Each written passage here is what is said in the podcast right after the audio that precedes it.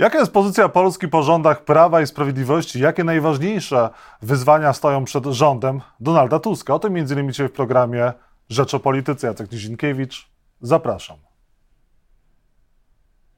A Państwa i moim gościem jest profesor Paweł Kowal, e, poseł Koalicji Obywatelskiej, szef Komisji Spraw Zagranicznych. Dzień dobry. Dzień dobry. Jakie państwo zostawia kończące, kończący właśnie rządy e, Mateusz Morawiecki, Prawo i Sprawiedliwość? Jeżeli chodzi o politykę zagraniczną, to to jest największy kryzys od 1989 roku, to nie ma wątpliwości. E, po prostu oni tak do polityki zagranicznej tego państwa podchodzili w taki sposób. To jest łup, to jest e, partyjna zdobycz i traktowali jako dalszą część rządów partyjnych. Można powiedzieć symbolicznie, że tak jak po 1989 roku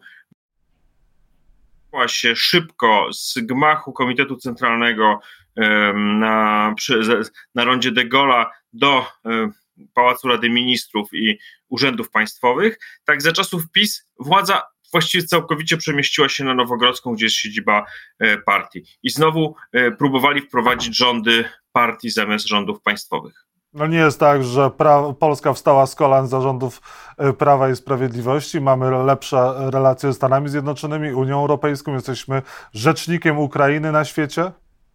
Wolnym jest, świecie? Jest, jest tak, że ta polityka zagraniczna, którą prowadzili pisowcy, nie odpowiadała ani polskim aspiracjom, ani naszej racji stanu. Jakikolwiek temat weźmiemy, to od razu to widzimy. Prosty test.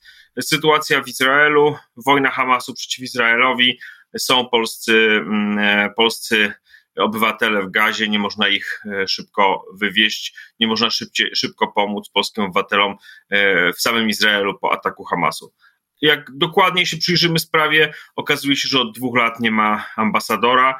Mm, właściwie nie funkcjonuje także charge d'affaires, czyli ambasadora, więc jak mamy to zrobić? Patrzymy na sprawy dotyczące przewoźników polskiej branży transportowej, no to znowu się okazuje, że Polska dlatego, że zapomnieli e, zadbać o, o, o, wyjątki i pewne rozwiązania. To już mniejsza o to, jak, jakie szczegółowe, bo są bardzo szczegółowe, ale trzeba było po prostu o to zadbać w odpowiednim momencie w Komisji Europejskiej.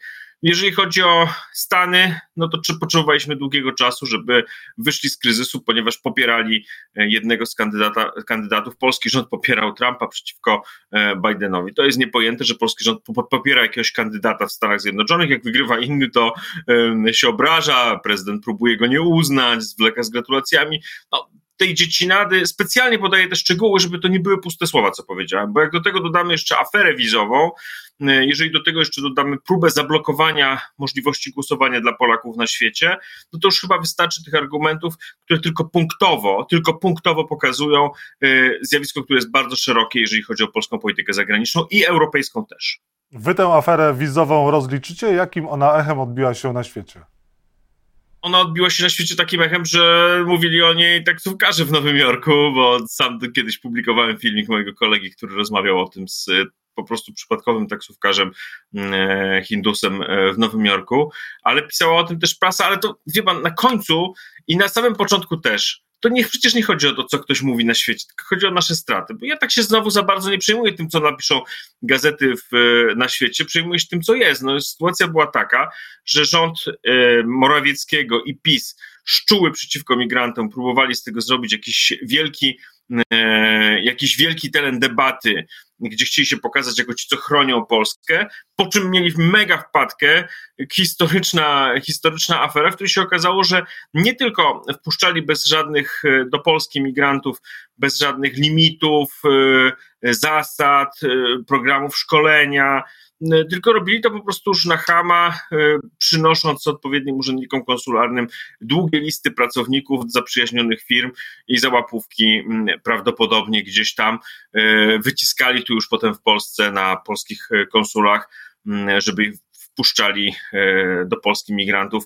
Jak powiedziałem, nie mam nic przeciwko temu, żeby do Polski przyjeżdżali migranci.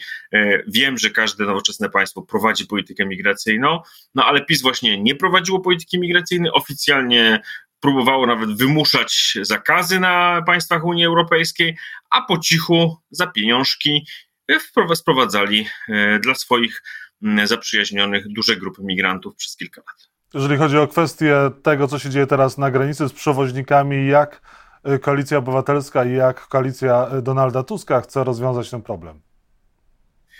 Tam, tam, tych, tam tych elementów e, rozwiązania problemów jest, jest kilka, ale znowu to jest znowu problem e, obecnego rządu, bo po pierwsze nie dopilnowali rozwiązań w relacjach z Komisją Europejską, więc na pewno przy renegocjacji umowy jakiejkolwiek, a na pewno przy odnowieniu my tego do, dopilnujemy, mówię o umowie z Ukrainą, bo jakaś na pewno będzie.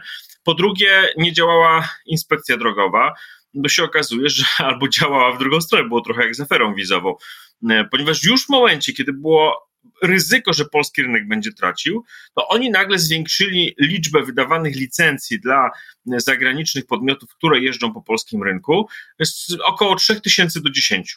Czyli w momencie, kiedy słabł, słabła polska branża, szef e, e, Inspekcji Transportu Drogowego, ten, który jest teraz zresztą ministrem transportu w tym rządzie 14-dniowym, mm, ministrem infrastruktury to się chyba nazywa, e, dokładnie ten sam człowiek e, wydawał trzy razy więcej zezwoleń. Jak, dokładnie jak z wizami. No po prostu nowa afera, nowa afera wizowa.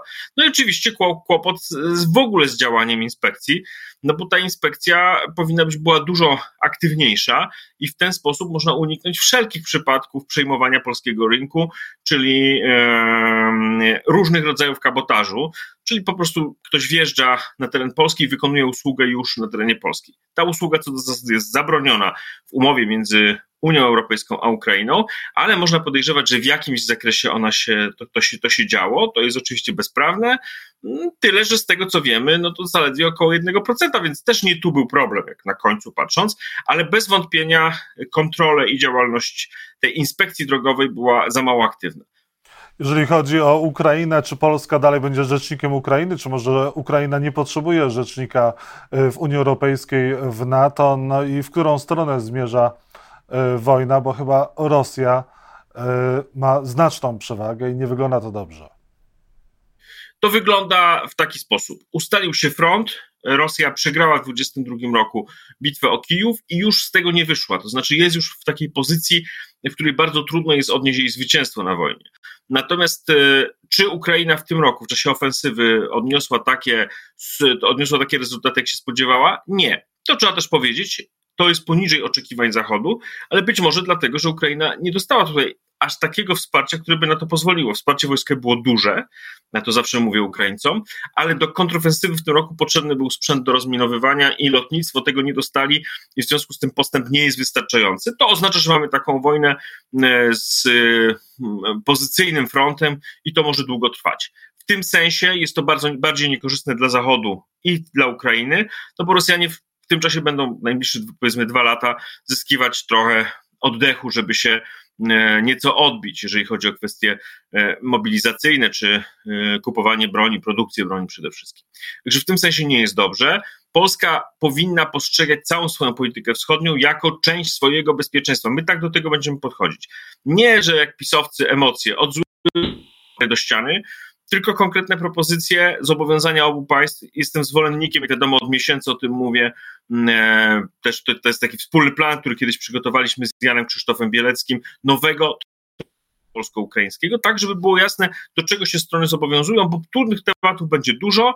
Stosunki międzynarodowe, relacje między państwami to nie jest kwestia do emocji, do kochania, czy nienawiści, to jest kwestia do uregulowań prawnych. Mamy do tego bardzo pragmatyczne podejście. Będziecie lobować na rzecz Ukrainy, żeby też Ukraina dostała potrzebny sprzęt, wsparcie finansowe również e, od Stanów Zjednoczonych?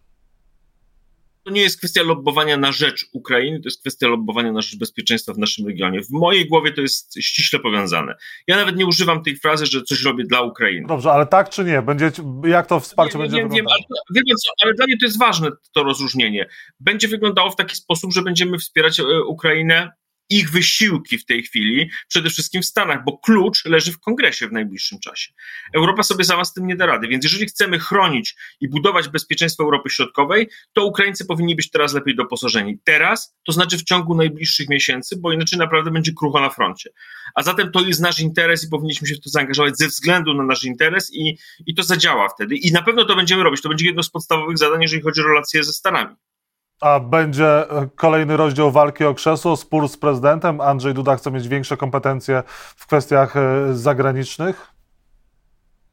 Mam nadzieję, że nie. To, to, jest, to już te, te negocjacje z, z, prezydentem Dudą to będzie kwestia e, ministra spraw zagranicznych, nowego ministra spraw zagranicznych. Będzie nim, jak wiadomo, Radosław Sikorski, który ma swoją moc i ma swoją wagę, żeby e, twardo negocjować z prezydentem. Mam nadzieję, że wytłum- na, na pewno wytłumaczy prezydentowi, że z punktu widzenia polskiej racji stanu e, jakieś próby naciągania konstytucji w tym kierunku, żeby prezydent mógł jeszcze coś, jeszcze coś, czego nie ma zapisanego w konstytucji, nie mają żadnego sensu. Także rząd prowadzi politykę zagraniczną, w tej sprawie są ustalone i reguły prawne, i zwyczaje, i to po prostu będziemy tego się trzymać, to wystarczy. Zaprzysiężenie rządu Donalda Tuska może nastąpić 13 grudnia. Dla Pana to jest problem, dla Koalicji Obywatelskiej to mógłby być problem. Jak Pan ocenia e, takie działania ze strony prezydenta? Czy Andrzej Duda nie za długo przeciąga sprawę? za długo przeciągał i uważam, że wejdzie do, y, do historii jako człowiek, jako człowiek, jako prezydent, który bawi się kwestią polskiego rządu. Mnie to ani przez moment nie, nie bawiło, niektórzy mówili, co on jeszcze wymyśli. Ja myślę, że po prostu bawienie się bezpieczeństwem kraju, nawet jeżeli to trwa miesiąc, to to jest bardzo dużo, a nie, a nie bardzo krótko. 13 grudnia to jest Dzień Świętej Łucji, Dzień Światła, y, świętowany w wielu miejscach y, Europy, szczególnie w Skandynawii, także będzie to część, te, też dzień y, jakiejś zmiany ważnej dla Polski. Najważniejsze sprawy, które chce załatwić rząd Donalda Tuska w pierwszej kolejności, jeżeli chodzi o kwestie polityki zagranicznej, to no na pewno KPO to nie jest do końca polityka zagraniczna, tylko europejska i ona jest pewnie już bliżej w dzisiejszych czasach polityki wewnętrznej, ale to zdecydowanie najważniejsza sprawa. Druga kwestia to bezpieczeństwo Europy Środkowej, czyli lobbying na rzecz wsparcia Zachodu w wojnie przeciwko Rosji, którą prowadzi Ukraina. To jest bez wątpienia e, druga e, kluczowa rzecz. E, przygotowanie się do szczytu NATO w Waszyngtonie, on będzie bardzo istotny. To jest kolejna sprawa, na którą ja kładłbym nacisk. Relacje z Ukrainą, wielka odnowa tych relacji poprzez akty prawne, nie poprzez emocje. E, takie więcej myślenia strategicznego, mniej e, drobiazgów w tych relacjach potrzebujemy. A jakby miał Pan teraz wyjść z, ze skóry posła, polityka Koalicji Obywatelskiej, wiem, że nie jest Pan obiektywna, i wrócić do roli historyka, to jakby Pan ocenił, jak Pan myśli, jak historia oceni e, rząd e, ten dwutygodniowy Mateusza Morawieckiego? Jako kpinę z państwa gdybym pisał podręcznik, napisałbym, że w wyniku nadużycia przepisów konstytucji, to zdanie brzmiałoby mniej więcej tak. W wyniku nadużycia, e, nadużycia przepisów konstytucji oraz partyjnego uwikłania prezydenta powstał rząd, który w rzeczywistości ani przez minutę nie miał poparcia w parlamencie, wykorzystywał tylko e, instytucje państwowe do tego, żeby mm, e, pozamiatać pod dywan problemy po, po, po, po poprzednich rządach Morawieckiego i ewentualnie uposażyć kosztem państwa, na koszt państwa, grupy związane z Prawem i Sprawiedliwością. Czy wy spróbujecie znaleźć porozumienie, uspokoić te emocje w Polsce, czy będziecie, no czy czeka nas kolejny rozdział wojny polsko-polskiej? To jest część naszego programu i na pewno częścią naszego programu będzie okazywanie e, każdemu obywatelowi, jesteś u siebie, masz prawo być u siebie, e, masz prawo korzystać z dorobku przyszłych, poko pokoleń i działać na przyszłość. Każdy człowiek powinien mieć to w głowie, będąc obywatelem Polski i funkcjonując w świecie politycznym, czyli to, co politycy e, i działacze napsocili, czy to w sferze karnej, czy konstytucyjnej będzie rozliczone, ale obywatele są zawsze naszym adresatem, jeżeli chodzi o to, żeby zmieńcie pogląd, przemyślcie, dajcie innym szansę, zobaczcie, jak źle było, kiedy państwo e, szło w kierunku autorytaryzmu. Ale postawicie przed Trybunałem Stanu Zbigniewa Ziobrę, Mateusza Morawieckiego, Beatę Szydło, e, Adama Glapińskiego, może Andrzeja Dudę? W każdym z tych przypadków e, są chyba przesłanki do tego, żeby tak się stało, a dalej już będą stosowane normalne procedury. Paweł Kowal, poseł Koalicji Obywatelskiej, historyk, szef Komisji Spraw Zagranicznych u Państwa i moim gościem. Bardzo dziękuję za rozmowę. Dziękuję bardzo.